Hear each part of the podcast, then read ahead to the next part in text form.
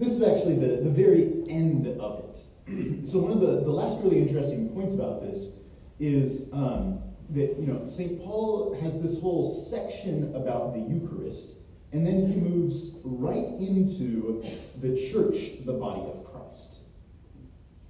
And kind of the theological point that, that comes from that transition is that the church actually comes from the Eucharist.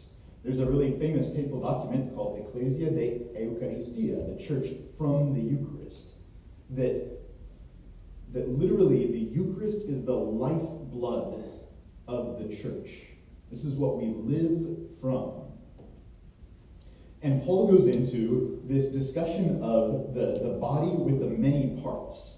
So in the early church, some of the earliest um, patristic documents, the, the Didache is, is one of them, and then also you find it in the letters of Saint Ignatius. So like, this is before the year one ten. We're talking about crazy early church. In those documents, they oftentimes use this image of the church that is like the wheat that was gathered from the field, that it was taken from all of these different heads of grain.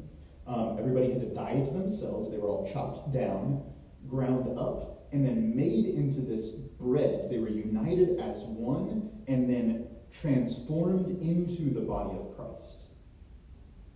And so with that image, you can, you can kind of think that, you know, Saint Paul has that image almost underlying that transition, that we have the, the Eucharist being united to the, the different parts of the body of Christ, that we're all different and we're made up into one body of Christ. And this is actually something that the church kind of forgot about.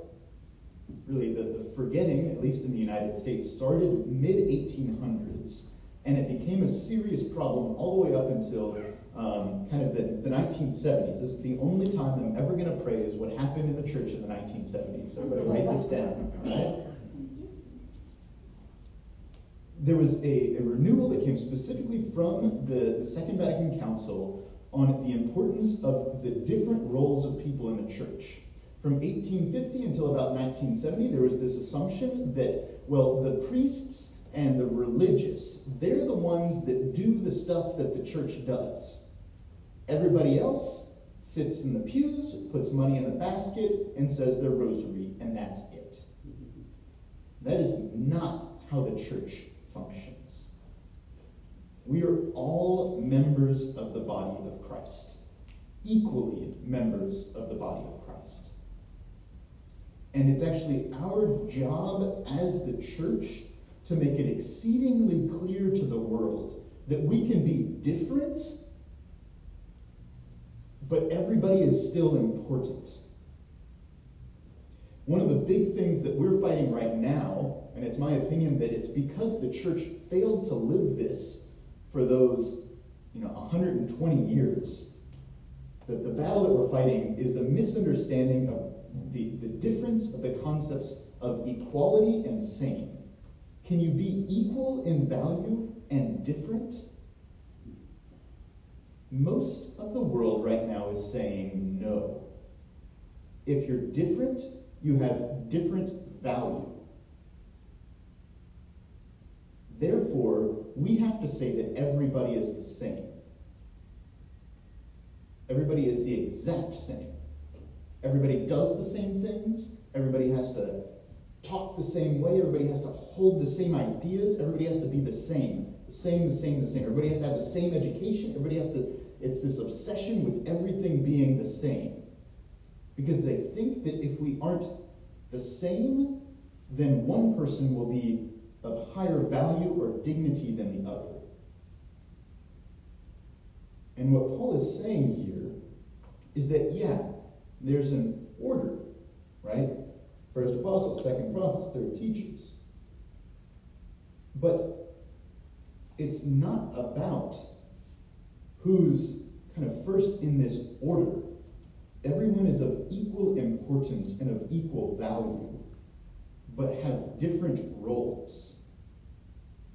And that's something that we failed to live as a church for at least one hundred twenty years, and that now we're dealing with the entire world not recognizing that and coming up with all sorts of crazy stuff that's destructive to society as a whole. I need to spell out all the ways that people are thinking that, like, if you're not the same, then you aren't equal. Is everybody kind of following that? You're like looking at me like, probably have no idea what you're talking about.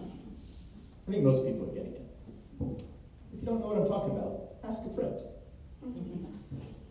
So, the point is, like, how does this actually apply to your life right now? That person sitting in the pew next to you, or wherever they may be, that's different than you, that shouldn't cause a jealousy or a comparison or a competition. The fact that they're different than you should actually make you kind of happy. Should be like, good, you got that covered. You've got being you covered. I'm going to be me. And if I be me and you be you, then actually we're going to be the body of Christ a lot better. Because I'm going to be worse, worse at being you than you are, and you're going to be worse at being me than I am. And so let's all just kind of stay in our lanes. Let's be the piece of grain that we're supposed to be. Let's be the cell of the body that we're each supposed to be, so that the body can function as a whole. And the fact that you're a different cell than I am doesn't mean that one of us has greater value than the other. We both are who we are, we each have our roles, and our job is to fulfill that role.